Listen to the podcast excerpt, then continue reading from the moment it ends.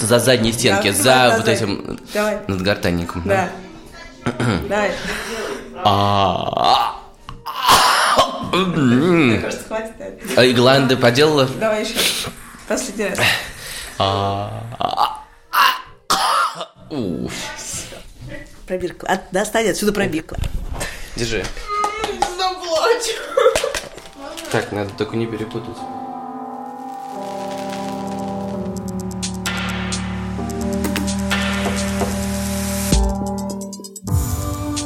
Привет, это Илья Колмановский, подкаст студии «Либо-либо. Голый землекоп», где я говорю о научных открытиях и людях, которые их делают. Вот эти ужасные звуки, которые вы только что слышали, издавал я сам и моя семья. Это мы сдавали мазок для теста на COVID-19.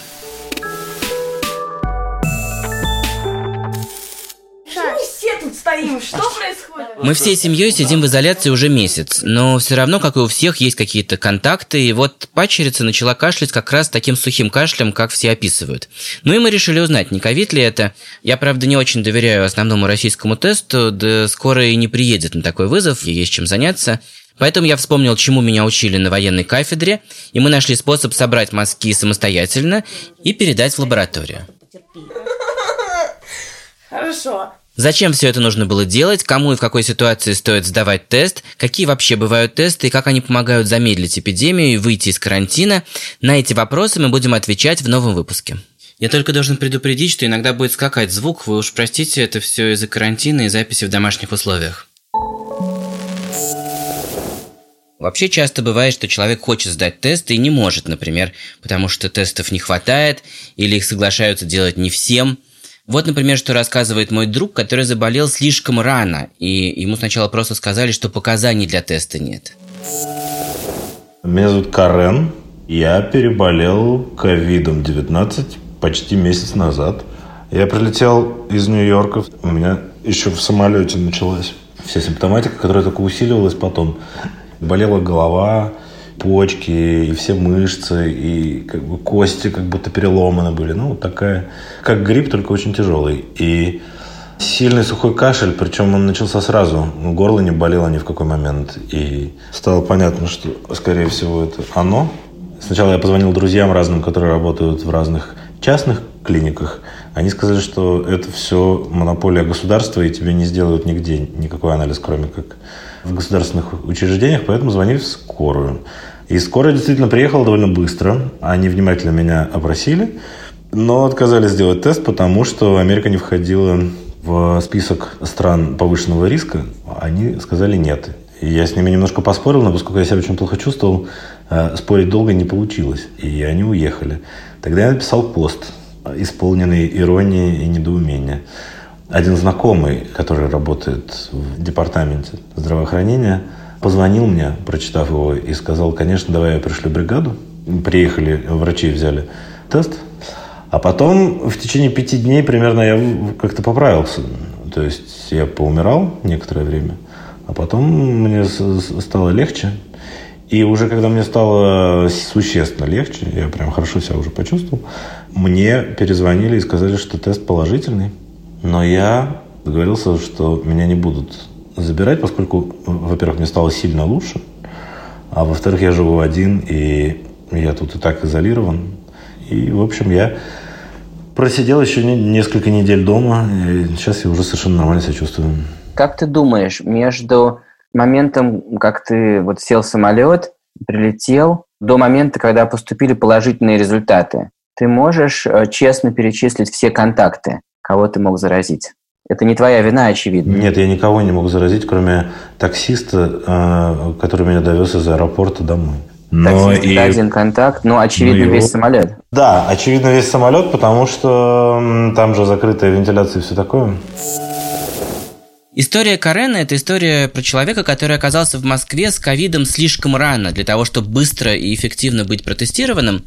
Но на самом деле понятно, что в этот момент эпидемия уже распространяется с очень большой скоростью, и любые списки стран по Роспотребнадзора морально устарели.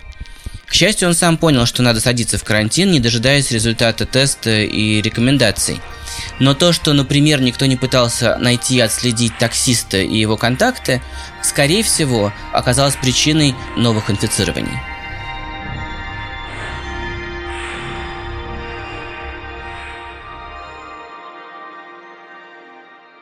Но вообще проблема с тестами совсем не только российская. В Нью-Йорке сейчас все наоборот. Тест дать сложно не потому что рано, а потому что уже поздно. Эпидемия в разгаре, дефицит и тестов, и врачей. Вот история оттуда. Меня зовут Вероника Дубровская, я врач-гастроэнтеролог в Нью-Йорке. Я сдавала тест на ковид 23 марта, и я его решила сдать, потому что я себя неважно чувствовала, и я подозревала, что, скорее всего, я могла быть я могла получить огромную дозу просто через своих пациентов. И я получила тест 25 марта. Мне позвонили и сказали, что мой результат позитивен. Ну, я подозревала, что это так, потому что все мои симптомы разворачивались очень похожим образом. Ну, первые симптомы, которые меня насторожили, которые не очень сильно оглашаются, но которые одни из самых распространенных симптомов, это потеря запаха. То есть все начинается с потери запаха. Иногда оно не развивается никуда, ты просто теряешь запах, вся остальная жизнь твоя прекрасна. Но ты супер разносчик этого вируса, являешься разносчиком. У меня сначала была потеря запаха, потом безумные головные боли, э, потеря вкуса, и потом у меня были очень сильные ломки в костях, ну, по всему телу, и также загрудинная боль, но это очень, это тоже очень распространено, что люди испытывают сумасшедшую загрудинную боль при этом вирусе даже до того, как пневмония начинается. У меня немножко необычная история, это как я врач, вот, поэтому я расскажу вам, что происходит с нормальными людьми, потом я расскажу, что произошло со мной. Обычно нормальные люди звонят своему лечащему врачу и говорят, у меня такие-то, такие-то симптомы. Лечащий врач безумно хочет послать людей на тест, а, но часто понимает, что даже если их пациент пойдет в центр, где тестируют, теста не сделают. То есть делают на данный момент в Нью-Йорке тест только тем, которых шлют в госпиталь. То есть ты должен иметь безумно высокую температуру, или у тебя уже должна быть пневмония, или у тебя должна быть очень низкий кислород. Но это не потому, что так правильно, а просто потому, что нету достаточно тестов. Как я получила этот тест, э, так как я врач, и э, я не знала, буду я чувствовать себя лучше или хуже, но если я себя лучше чувствовала, я пошла обратно на работу вскоре. И так как у меня муж тоже врач, нам нужно было знать, если я заражена или нет, потому что если мы заражены, мы заражаем пациентов сразу же. То есть нам это было очень важно знать. И хотя я пришла и сказала, что я врач, себя безумно плохо чувствую, мне отказали очень сильно. Даже когда я сказала, что у меня муж работает в, на скорой помощи, ему тоже важно знать, заболевшая или нет, потому что он, скорее всего, заражен, если я заболевшая. И мне отказали, тогда я, сказала, что я, я начала угрожать немножко и сказала, что если вы нас не, меня не протестируете, я напишу об этом в Нью-Йорк Таймс. И меня протестировали. Потому что я считала, что это важно не только для нас, но для других. Вот. И, э, и я, мой тест пришел позитивным, и мой муж, который на тот момент был асимптоматичен, тоже был позитивен. Но он уже, когда, я была, когда у меня был позитивный тест, он сказал на работе об этом, и его сразу же протестировали на работе, потому что это было очень важно, эм, что он, чтобы он не заражал других. Хотя, когда еще мой тест не пришел ко мне обратно, он уже ходил, он еще ходил на работу не зная того, что он заражает кого-то. Ну, то есть он старался предохраняться маской и так далее, но, но это немножко э, в этом весь ну, как трюк этого вируса, что часто мы не знаем, что мы больны, и мы общаемся нормально с людьми, не подозревая того, что мы являемся разносчиками э, ну, достаточно серьезной для некоторых людей болезни. И Вероника, и Карен, в общем, с боем добивались возможности теста. И вообще, надо сказать, сами врачи, например, в России публично выступают против слишком массового тестирования. И за этим стоит понятная логика. Зачем плодить ипохондриков? Если есть симптомы, ну, сиди дома с симптомами и болей. Если будет совсем уж плохо, то надо будет вызвать скорую, и тогда тебя, может быть, протестируют в больнице, а в остальном, ну что, эта болезнь не лечится, какой смысл знать статус?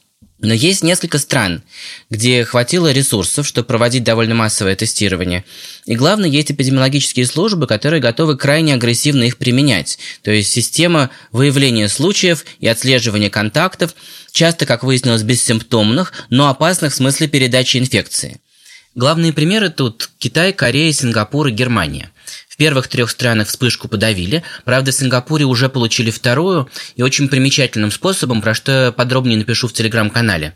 А в Германии не подавили, но получили очень низкую смертность, и это тоже связывают с тестированием и отслеживанием контактов. И вот хочется разобраться, какая тут связь, как тесты помогают остановить вспышку и как тесты могут снижать смертность.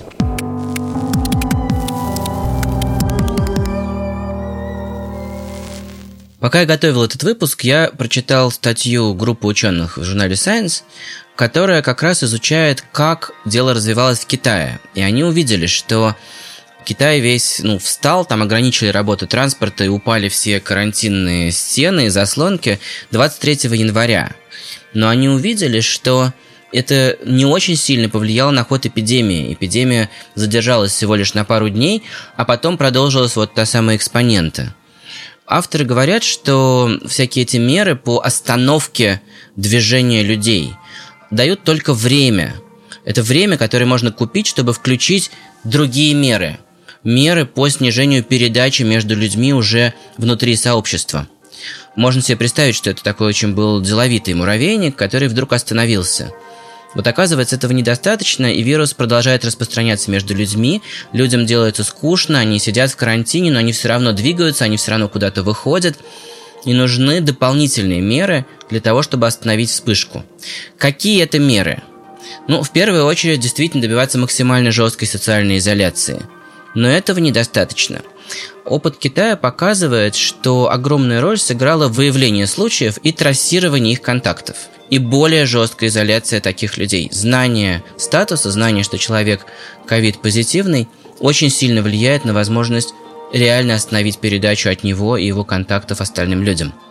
Я позвонил в Италию одному из авторов этого исследования, чтобы она э, поделилась э, личными впечатлениями от работы с китайскими данными. Зовут меня Мария Литвинова, и по происхождению я родилась в Томске, в Сибири. По образованию я экономист, но в последнее время мы работаем совместно с, а, с эпидемиологами над разработкой а, модели распространения инфекционных заболеваний. В тестировании есть а, две основные функции. Первая функция – это, собственно, понимание ситуации, то, в какой стадии распространения заболевания мы находимся, то есть Тестирование, естественно, необходимо для того, чтобы а, понимать, собственно, что происходит в каждом конкретном а, месте. На примере Китая там это делалось очень быстро, то есть все случаи с подозрением на ковид, симптомами похожими, то есть это с пневмонией, были изолированы, не только подтвержденные, то есть они не дожидались подтверждения теста, а контакты были все изучены, изолированы по максимуму. При этом само по себе тестирование, а, сам процесс выявления подтвержденных позитивных случаев то есть тут нужно еще смотреть, на какой тип тестов используется. Когда мы говорим сейчас про тестирование, в основном мы имеем в виду э, тесты ПЦР – у них нет возможности выявить стопроцентную позитивность. Естественно, какие-то случаи позитивные могут быть пропущены, но поэтому в данном случае, то есть протестирование сложно сказать его эффективность. При этом у него есть определенный период времени, когда он может быть очень эффективный.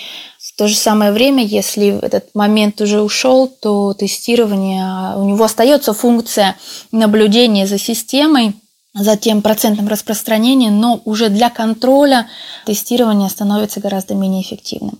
И в этом случае уже нужно вводить меры гораздо более серьезного ограничения контактов. Конечно, чем больше мы введем ограничений контактов, тем меньше распространение. В Китае очень э, система была налажена очень быстро, именно по отслеживанию контактов, их выявлению, изолированию и так далее. Поэтому если мы сможем каким-то образом а, повторить многое из того, что было сделано, то будет хорошо. Ну, то есть главное, что понятно из китайского опыта, если говорить про роль тестов в том, чтобы гасить вспышку.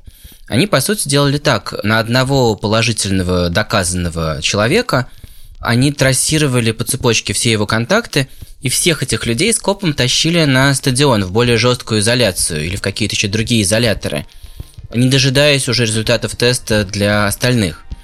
С одной стороны, сейчас китайскую вспышку уже вроде бы погасили, с другой стороны, страшновато представить себе такой сценарий в Москве, но на самом деле думать надо в более широком контексте. Из всех моделей, которые я видел, и из всего, что я читал, понятно, что эта эпидемия еще вернется. И считать, что мы просто отсидимся в социальной изоляции 4 недели, на этом все кончится, было бы наивно. Уже сейчас человечеству нужно думать о том, как перестраивать производство, как перестраивать пространство, и в том числе строить лаборатории для того, чтобы тестировать гораздо большее количество людей. Это то, что нам придется сделать, и здесь, скорее всего, нет другого пути.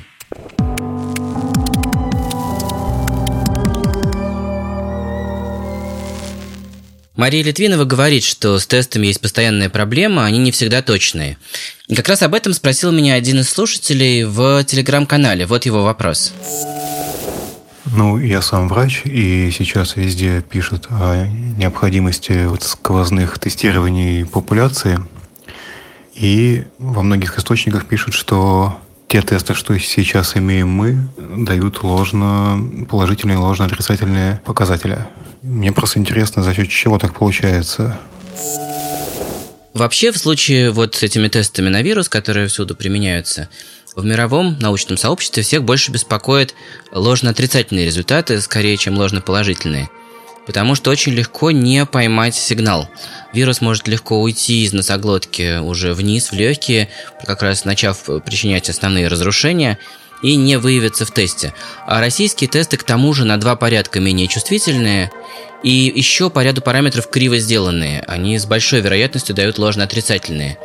Плохое качество российского теста стало настолько общим местом, что выясняется, что и, собственно, в правительстве ему тоже не верят и пытаются искать какой-то план «Б». И вот я попросил мою знакомую во время инструктажа в одной из московских больниц просто сделать диктофонную запись того, собственно, из чего состоит этот план «Б».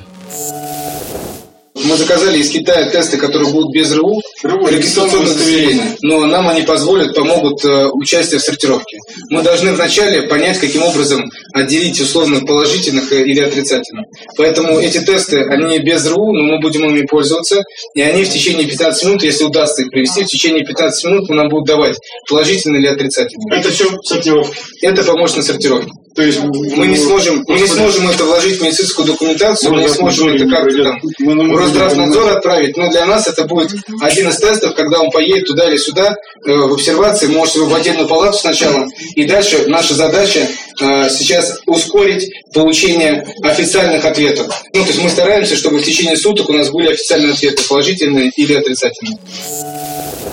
Сейчас мы с вами слышали на этой записи вот момент в инструктаже, где мы слышим идею использовать нелегально закупленные китайские тесты без регистрационного удостоверения для того, чтобы, по крайней мере, у врачей была быстрая возможность сортировать больных на ковидных и нековидных. И на тот момент в Москве было три больницы, куда маршрутизировали, отправляли нековидных больных, чтобы лечить их отдельно.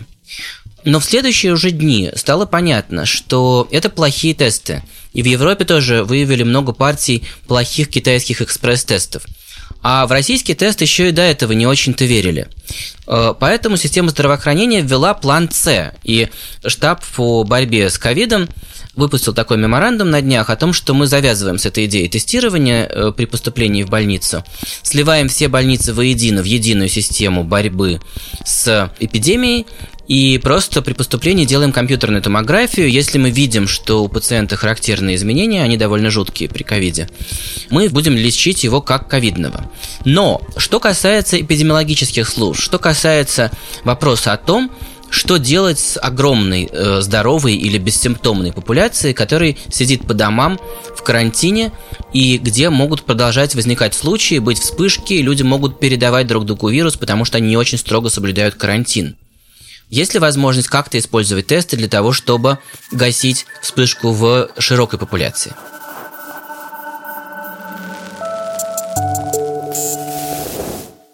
Из всего, что я прочитал и из всех моих бесед, я вижу такую картину. Понятно, что в России не наступил китайский сценарий, при котором много людей тестируют, отслеживают их связи и волокут на стадион где происходит вот эта изоляция. Но, может быть, и к счастью. Понятно, что в России не происходит немецкого сценария, в котором людей очень часто тестируют, отслеживают связи и лучше лечат, если знают их статус, они быстрее попадают в больницу, если это нужно, лучше выживают.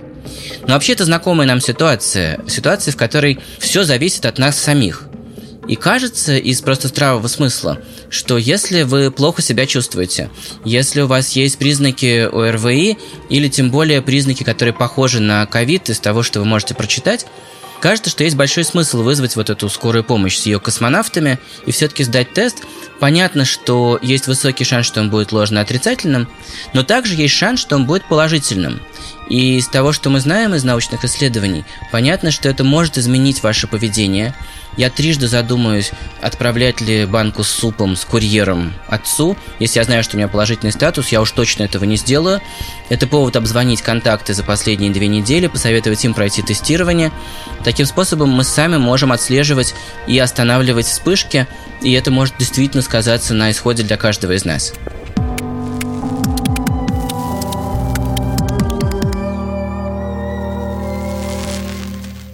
Мой тест оказался отрицательным. Но остается еще надежда, а вдруг я переболел бессимптомно?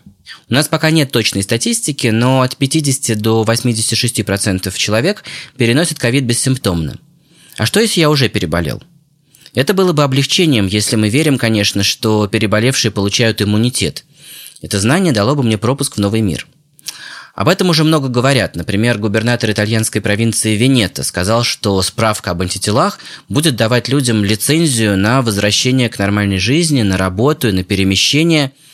И, конечно, о том, чтобы попасть в этот новый послековидный мир, сейчас мечтает каждый из нас. Вот, например, что говорит мой переболевший друг Карен. Замечательно, что все так хорошо разрешилось, и ты такой вот переболевший человек. Ты заинтересован да. в том, чтобы сдать анализ на эти дела? Да, конечно, но мне кажется, этого в России пока что не делают. Нет никакой продуманной стратегии для тех, кто переболел в смысле карантина, потому что мы же как бы не заразные. И с другой стороны, мы могли бы свободно перемещаться, и это бы могло принести какую-то пользу, но все сидят как зайчики. И я вижу, как по улице подо мной постоянно ходят полицейские, явно для того, чтобы контролировать. Действительно, сейчас все ждут другого теста. Теста уже не на вирус, а на антитела к нему, который позволит выявить переболевших. В России над этим тестом работают несколько независимых лабораторий. И вот руководитель одной из них только что написал в Фейсбуке, что у них заработала тест-система. Меня зовут Григорий Ефимов, я заведующий лабораторией трансплантационной иммунологии Национального исследовательского медицинского центра гематологии Министерства здравоохранения – и в обычной мирной жизни мы занимаемся изучением Т-клеточного иммунитета и, в частности, Т-клеточного ответа, ответа Т-лимфоцитов на опухолевые клетки. А как вышло, что ты занялся коронавирусом? Ну, ситуация такая достаточно экстраординарная, и мы подумали, мы какое-то время колебались, э, было ощущение, что, может быть, это сейчас все довольно быстро пройдет, но потом в какой-то момент стало понятно, что, имея в своем распоряжении работающую функциональную Т-клеточную лабораторию, имея оборудование, имея реактивы, опытных сотрудников, уже как-то невозможно не присоединиться и не, никак не попытаться сделать что-то полезное, и поэтому решили заняться этим проектом тоже. А, а что вы сделали? Я для начала опросил всех своих сотрудников, кто хочет отложить свои диссертации, дипломы на время и в качестве волонтеров э, заняться всем вместе проектом по изучению иммунного ответа на коронавирус. И согласились все, кроме одного человека, который просто поехал в коммунарку волонтером, потому что там не хватает рабочих рук. Вот, что мы сделали? Э, перед нами стоит такая задача. Мы пытаемся понять, как устроен иммунный ответ на коронавирус, какие из участков вирусных белков являются для иммунной системы наиболее чужеродными, на которые возникает иммунный ответ. И глобально это поможет э, понять, э, ответить на вопрос, предсказать, будет ли вирус уходить от иммунного ответа, смогут ли люди через какое-то время повторно заражаться другими вариантами этого вируса, у которых возникли мутации. Вот. Это такой глобальный вопрос, которому мы сейчас активно занимаемся. А более практическая задача – разработать некий инструмент для того, чтобы понимать, какое количество людей уже имеют иммунный ответ на коронавирус, следовательно, они им болели в той или иной форме. Эта форма могла быть очень легкая, они могли перенести ее как ОРВИ, или даже, может быть, они могли вообще не заметить, что они чем-то болеют. Так, такие сообщения есть, что у части больных протекает в легкой форме вирус. И вот набор, который, какой-то диагностический инструмент, который позволял бы детектировать иммунный ответ, позволил бы в том числе выявить настоящую заболеваемость и для конкретных людей ответил бы на волнующий, это очень многих вопрос. Не может ли быть такое, что я уже болел, мне уже не надо бояться сидеть в карантине и бояться заражения этим вирусом. В принципе, такой тест на антитела – это очень стандартный метод. Это метод, который существует там уже больше 30 лет. То есть представьте, в этой лаборатории есть э, культура человеческих клеток. Это такой специальный инструмент. Это хакнутые клетки, у которых в гены вставлены гены вируса. И эти клетки умеют производить в нужном количестве вот эти шипы, которыми покрыт коронавирус на всех картинках. Так что теперь в лаборатории в неограниченном количестве есть эти шипы. А дальше вы берете пробы крови у разных пациентов – и если этот человек сталкивался с коронавирусом, если его иммунитет видел коронавирус, видел эти шипы, иммунитет производил к этим шипам антитела. Специальные такие элементы, которые в точности по форме подходят к шипикам и нужны для разворачивания иммунного ответа, для того, чтобы хватать коронавирус за эти шипики и дальше его изничтожать. Соответственно, если у вас есть в лаборатории много ваших шипиков в пробирке, вы можете ставить реакцию с этой кровью и смотреть, много ли налипло антител на ваши шипики, пошла ли там реакция, наловили ли вы эти антитела. Если ничего не происходит, значит иммунитет этого человека никогда не видел коронавирус, антител нет, он коронавирусом не болел. Тут ничего с научной точки зрения сложного нет это, это скорее задача по, по быстрому и эффективному производству вирусного антигена. И нам повезло очень то, что у нас в этом смысле как бы все было готово. У нас на готове даже была клеточная линия, которая производит вирусный белок, поскольку мы ее используем для, своих других э, задач по изучению иммунной системы. И мы поэтому за, буквально за полторы недели с момента начала смогли получить э, работающий прототип диагностического теста эти полторы недели, как я понял, вам пришлось работать э, днем и ночью. Ну, мы по-прежнему продолжаем, да, работать. И, наверное, еще какое-то время будем работать в этом режиме, да, 13 часов рабочего дня без выходных. Как вы убедились, что ваш тест работает? Вы получили кровь от реально больных людей? Да, с, с помощью как бы, механизмов краудсорсинга мы нашли нескольких людей, притом у нас были критерии достаточно жесткие, нам нужны были люди, которые не просто переболели документально подтвержденным э, коронавирусной инфекцией, а еще и получили два отрицательных теста и прошли какой-то период карантинизации после э, того, как вирус перестал выявляться сдали нам образцы своей крови, и мы убедились, что такая тест-система работает. Сейчас я очень рассчитываю, что за месяц мы дойдем до того, что подадим документы на получение регистрационного удостоверения.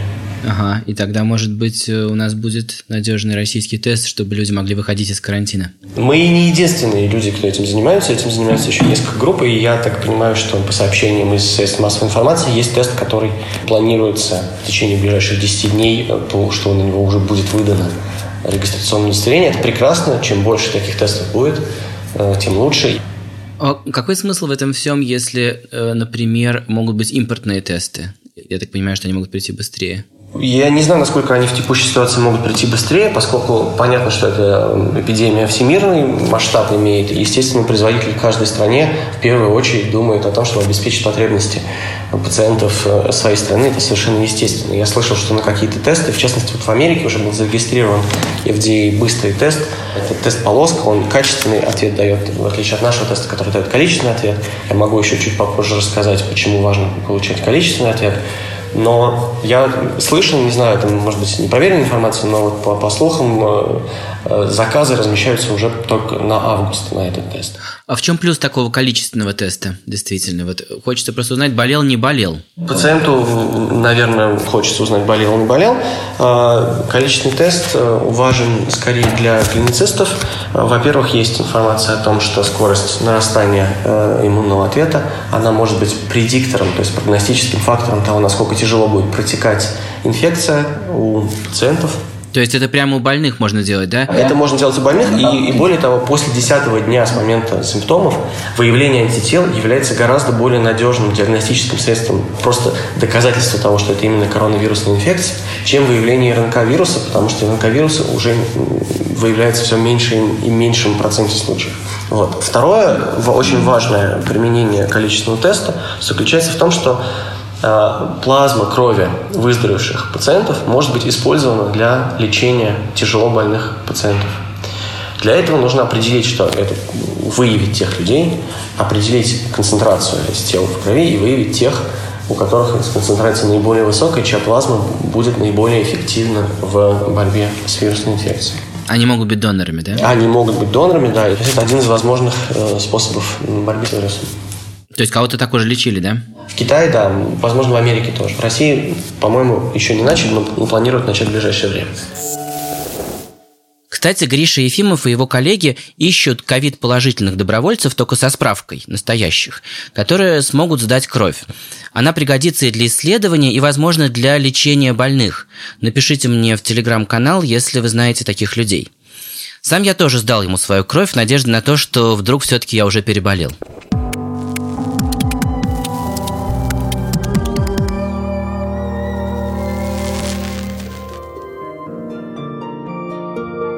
И вот, пока я жду результатов своего теста, я нашел себе идеальное развлечение. Я слушаю, как звучит белок коронавируса спайк, э, шип, из которых, собственно, сделана вот эта корона коронавируса, которую можно видеть на любой картинке. Группа ученых из MIT превратили последовательность аминокислот в этом белке в мелодию. Вообще ученые так иногда делают. Э, белки и другие крупные молекулы состоят из повторяющихся букв, можно написать алгоритм, который превращает эти буквы в мелодию, алгоритм, который делает красивую аранжировку. Но интересно, что ученые даже видят некоторый смысл в этом, эм, потому что можно анализировать структуру белка глазами, а можно ушами, всерьез действительно тренируя свой мозг такому правополушарному механизму поиска мотивов. Тех мотивов, которые должен находить и запоминать иммунитет. Любом случае, мне ужасно просто это нравится.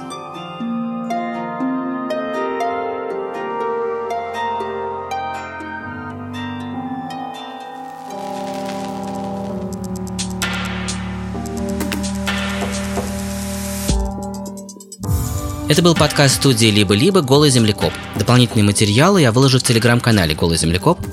Подписывайтесь на нас везде, где вы слушаете подкасты.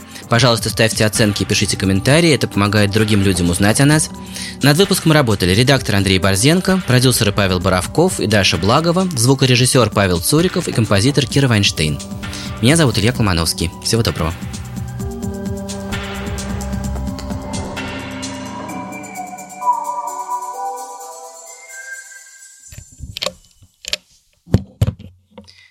И вот прямо сейчас, когда я записывал этот выпуск, пришли результаты, выяснилось, что у меня тест на антитела отрицательный. Очень жалко.